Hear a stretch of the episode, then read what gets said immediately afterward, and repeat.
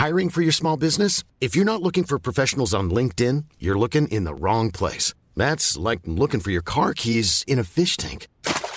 LinkedIn helps you hire professionals you can't find anywhere else, even those who aren't actively searching for a new job but might be open to the perfect role. In a given month, over 70% of LinkedIn users don't even visit other leading job sites. So start looking in the right place. With LinkedIn, you can hire professionals like a professional. Post your free job on linkedin.com slash people today. Isang paalaala, ang susunod na kabanata ay naglalaman ng mga salita at pahayag na maaari magdulot ng takot, pangamba at pagkabahala sa mga nakikinig, lalo na sa mas nakababatang gulang. Huwag magpatuloy kung kinakailangan.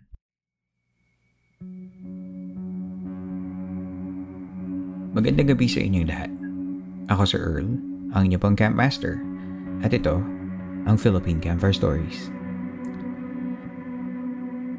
Tuloy po kayo sa ikapitumput-anim na gabi ng St. Elmo Society. Kumusta ka na? Sana ay napapakinggan mo ang episode na ito sa maayos na kalagayan.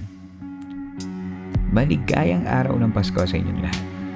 I know, usually busy yung mga tao kapag Pasko and people might skip listening to podcasts at these times. But if you're like me and might have free time to listen to some stories or hindi mo lang feel mag-celebrate, at takasan ng ibang socially awkward family events. Tara, samahan mo ko. Magkwentuhan tayo. Sa panahon ng festivities na maraming handaan left and right, would you accept a meal from a stranger? Ang unang tampok na kwento ngayong gabi ay mula kay Jen. Pakinggan natin ang kanyang kwento.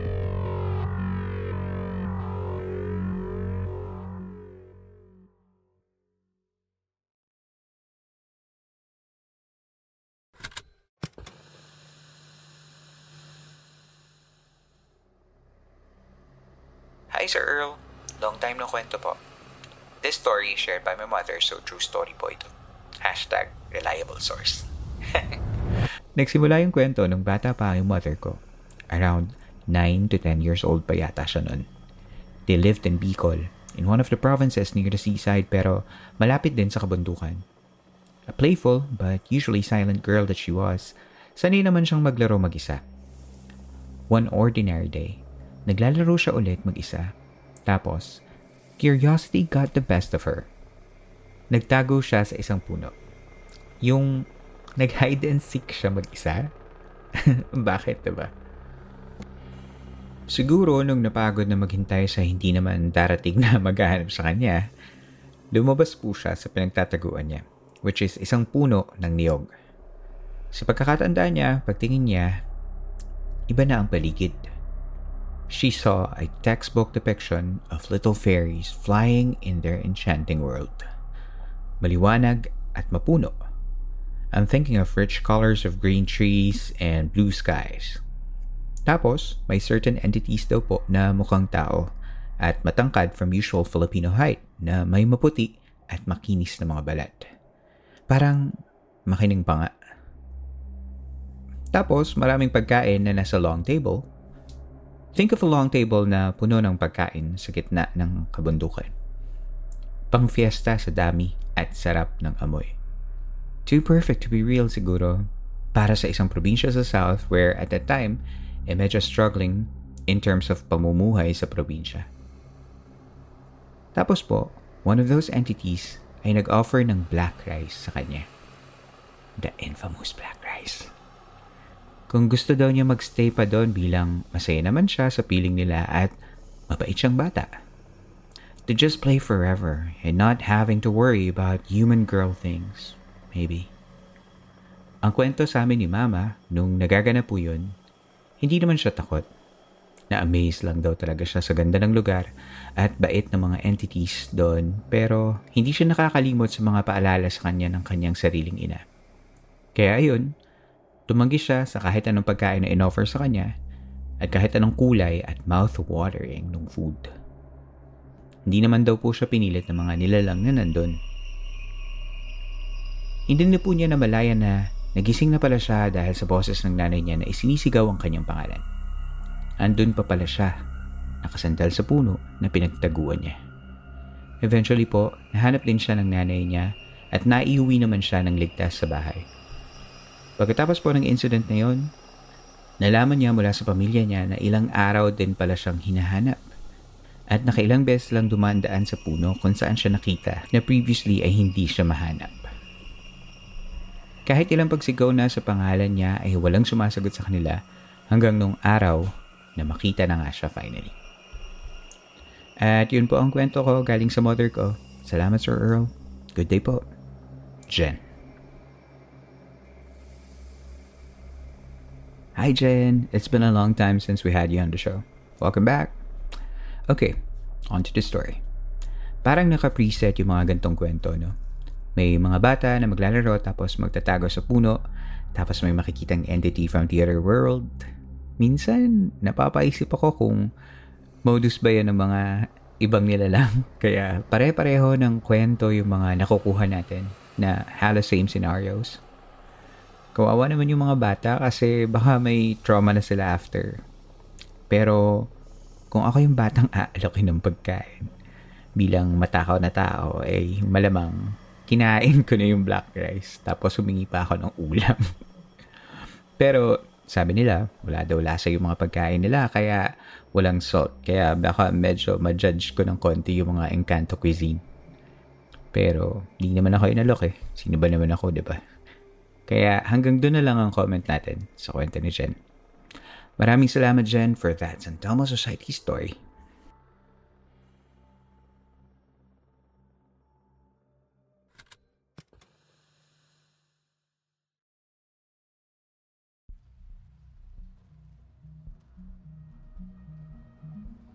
Tigil muna tayo sa kwentuhan. Magbabalik ang Philippine Camper Stories for another story. That and more, coming up next. If you're looking for plump lips that last, you need to know about Juvederm lip fillers. With Juvederm Volbella XC and Juvederm Ultra XC, your lip look, whether it's subtle or bold, can last up to one full year with optimal treatment and no additional maintenance. Find a licensed specialist and see if it's right for you at juvederm.com today. That's J U V E D E R M.com. Add fullness to lips in adults over 21 with Juvederm Volbella XC or Juvederm Ultra XC. Do not use if you have severe allergies or a history of severe allergic reactions, or if you're allergic to lidocaine or the proteins used in Juvederm. Tell your doctor if you have a history of scarring or taking medicines that decrease the body's immune response or that can prolong bleeding. Common side effects include injection site redness, swelling, pain, tenderness, firmness, lumps, bumps, bruising, discoloration, or itching. As with all fillers, there's a rare risk of unintentional injection into a blood vessel, which can cause vision abnormalities, blindness, stroke, temporary scabs, or scarring. For full important safety information, visit juvederm.com. Hiring for your small business? If you're not looking for professionals on LinkedIn, you're looking in the wrong place. That's like looking for your car keys in a fish tank. LinkedIn helps you hire professionals you can't find anywhere else, even those who aren't actively searching for a new job but might be open to the perfect role. In a given month, over 70% of LinkedIn users don't even visit other leading job sites. So start looking in the right place. With LinkedIn, you can hire professionals like a professional. Post your free job on linkedin.com slash people today.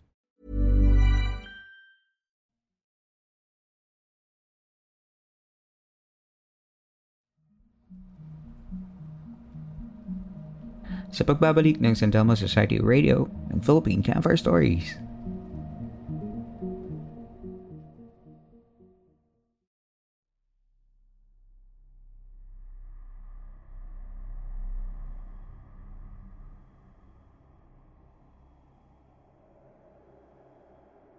First story is from Bicol and coincidentally, ang susunod na kwento natin ay galing din sa Bicol. Pakinggan natin ang kwento galing kay Zar.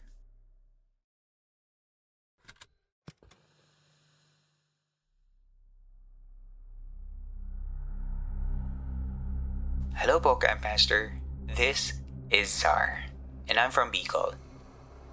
Gusto ko lang kwento yung mga ganap sa isa sa mga bahay na itinirhan namin way back ng elementary days ko.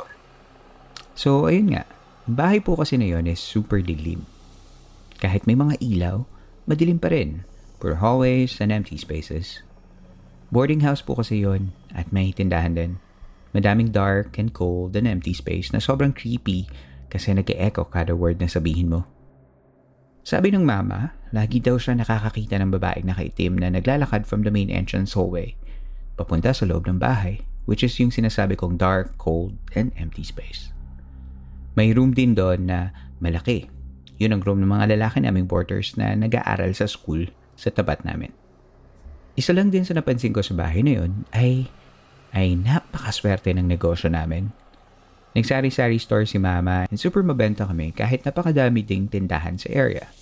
Maayos din ang negosyo namin sa pagpaparoom for rent. However, kung gaano kami kaswerte sa negosyo at sa pera, lagi naman kaming nagkakasakit. Yung tipong halos lahat kami ay nagkakalagnat ng sabay-sabay. Yung mama at lola ko, salitang nako-confine. Ewan ko ba, masyado ding gloomy at literal na tahimik ang lugar. Pero may isang bagay lang talaga ang hanggang ngayon hindi ko alam kung ano yung nakita ko. It was one evening po na bigla akong nagising. And, to my surprise, I saw three people na nakatayo sa paanan ko. Yung suot nila is yung parang suot ng mga taga-England before. Have you watched the Netflix series po na The Great? Ganun yung suot ng mga tao na nakita ko. Dalawang babae. Yung isa mukhang dalaga. Maganda siya. Yung isa namang babae is mukhang middle-aged woman. Tapos, isang lalaki na may puting buhok. And may pinag-uusapan sila na as if wala kami sa room. It was dark back then kasi gabi na. Lahat ay tulog na, pero those three seems like they were glowing. At ang linaw-linaw ko silang nakikita at naririnig. The man is holding a book, and alam mo kung ano yung pinag-uusapan nila? Ang sabi ng babae, kung kailan daw sasabihin, quote-unquote, sa kanya ang totoo. And eto pa, tinuro ako ng medyo bata pang babae. As in, tinuro niya ako using her finger, saying, hindi ka tunay na anak ng mama mo. And all of a sudden, I froze and I felt dizzy. And in the blink of an eye, wala na yung tatlong tao sa harap ko. Naduduwal ako that time. So bigla akong bumangon and lumabas sa room at pumunta sa kusina para sana magsuka. Pero wala namang lumabas. Nahihilo ako bigla after nun. Saka bumalik na ako sa bed.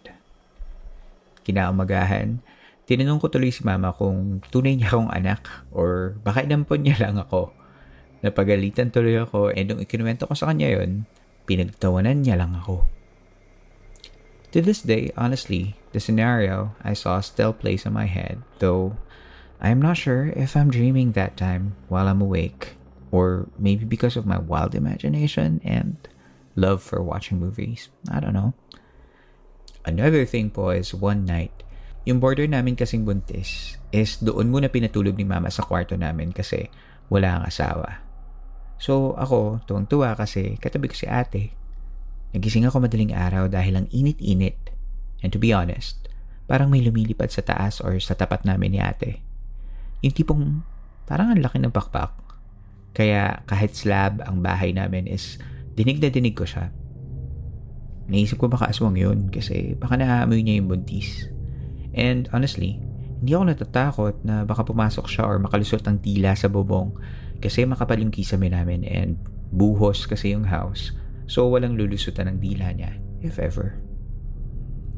Kwento din ng border namin one night na walang kuryente is akala niya si mama ko ang pumasok sa CR. So since we only have one common CR, nag-antay siya sa labas. Then turns out, kakatitig pa lang pala ni mama from sentro kasi nag-grocery and walang ibang adult sa bahay, maliban din kay mama and lola, pero si lola is usually nakaupo sa rocking chair. So, tinanong ni Border si mama kung sino ang nasa CR kasi akala niya si mama yung pumasok. She just shrugged and chinek niya kung may tao nga ba sa CR. But it turns out, wala naman pala. So, imbes mag-CR si Border, hindi na lang tumuloy dahil sa takot. Madami pa po akong karanasan na some of it I experienced firsthand.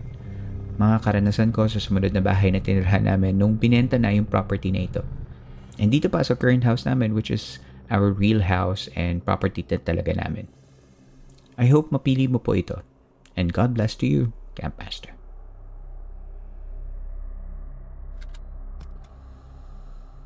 Okay. Ano pong meron sa Bicol tonight? At ganito mga kwento natin mga campers. Zar, nakakatakot yung eksena sa panaginip mo na may lumang tao na dinuduro ka. Takot kasi ako sa mga ganong old Victorian style na ghost. Parang feeling ko na sa The Others ka. Alam niyo pa ba yung pelikulang yun? Lumalabas yata yung edad ko sa reference ko. One more thing, yung dating sa akin ni Zar, parang na-excite pa siya ikwento na may umaaligid na aswang dun sa border nilang buntis. Baka ihain mo pa yung buntis para lang makakita ka ng real aswang ha? Bad yun. Anyway, thank you sa kwento mo, Zar.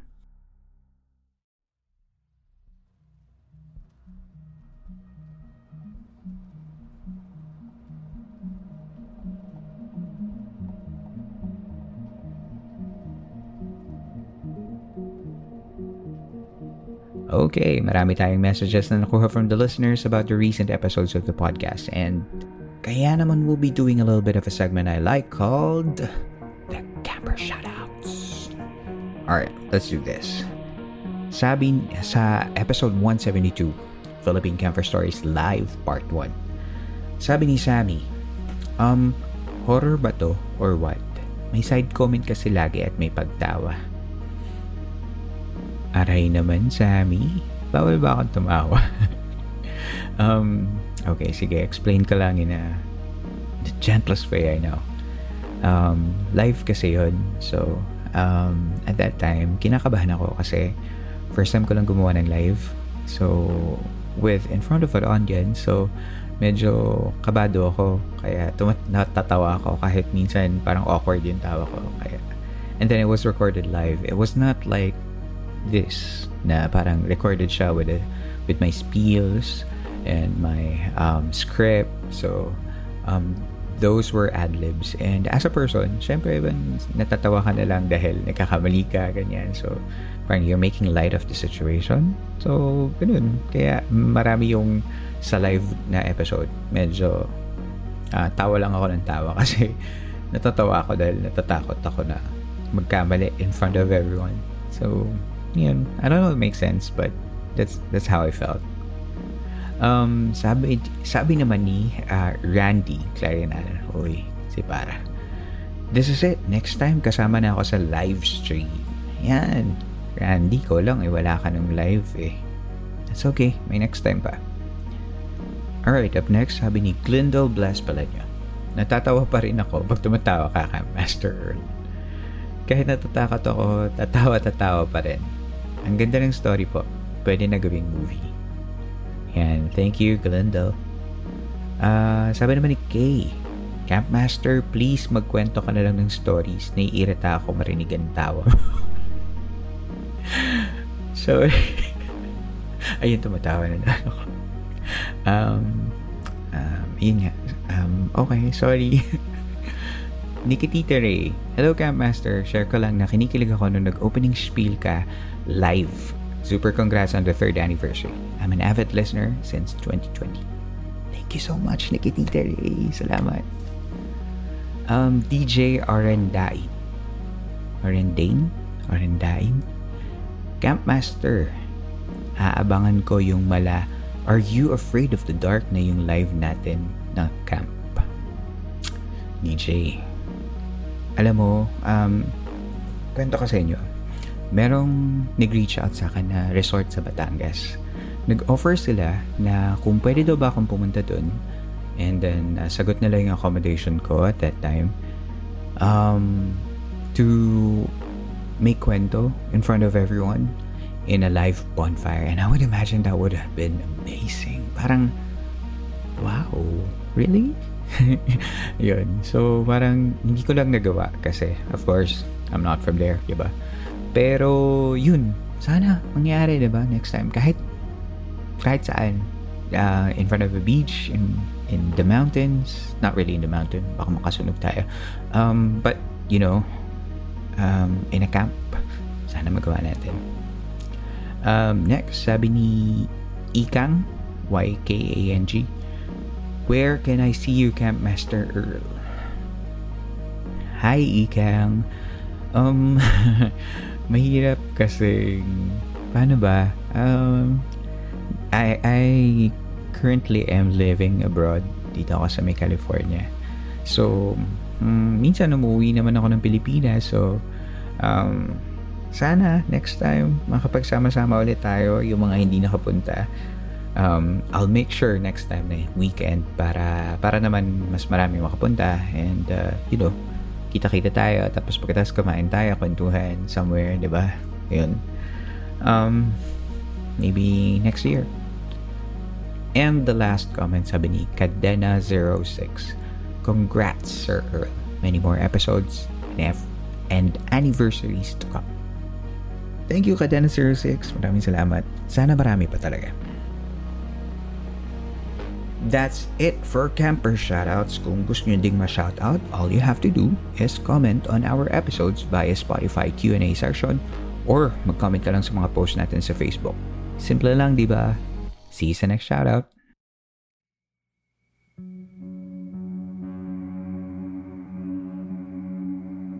Dito na po nagtatapos ang ating kwento. Pagkatapos ng episode na ito, ay pwede kang sumali sa kwentuhan natin by going to Spotify Q&A portion ng episode na ito. Doon, nagsishare mga kasama nating campers ng kanilang mga thoughts about sa episode. Just remember to be kind whenever you share your thoughts dahil ang podcast na ito ay mananatiling safe space for everyone. Kung gusto mo naman suportahan ang show by giving me monetary tips, you can do that by joining our Patreon and Coffee. Yan yung sites kung saan naglalagay ako ng mga extra content for the podcast listeners when it can. Kung may access ka naman via PayPal or GCash and you feel like helping in creating these episodes, ay pwedeng pwede mong gawin yan by checking our PayPal and GCash accounts sa episode's show notes. At panghuli, kung may kwento ka naman na gusto mong ibahagi sa ating camp, ay pwede mong isend yan sa campfirestoriesph at gmail.com. At babasahin natin yan sa mga susunod na San Telmo Society radio episodes. Bumalik na muna tayo sa mga family gatherings at harapin na muna natin ang ating mga tito at tita na magtatanong kung kailan ba tayo mag-aasawa o papansinin tumaba tayo. Kaya natin to. Merry Christmas ulit sa ating lahat. At sa mga campers naman na hindi nagsi-celebrate, sana makapag-spend na lang kayo ng time with loved ones at take time to rest. Muli, maraming salamat po sa inyong pakikinig. Magkita tayo muli sa susunod na kwento. Ako si Earl. At ito ang San Telmo Society radio segment ng Philippine Campfire Stories.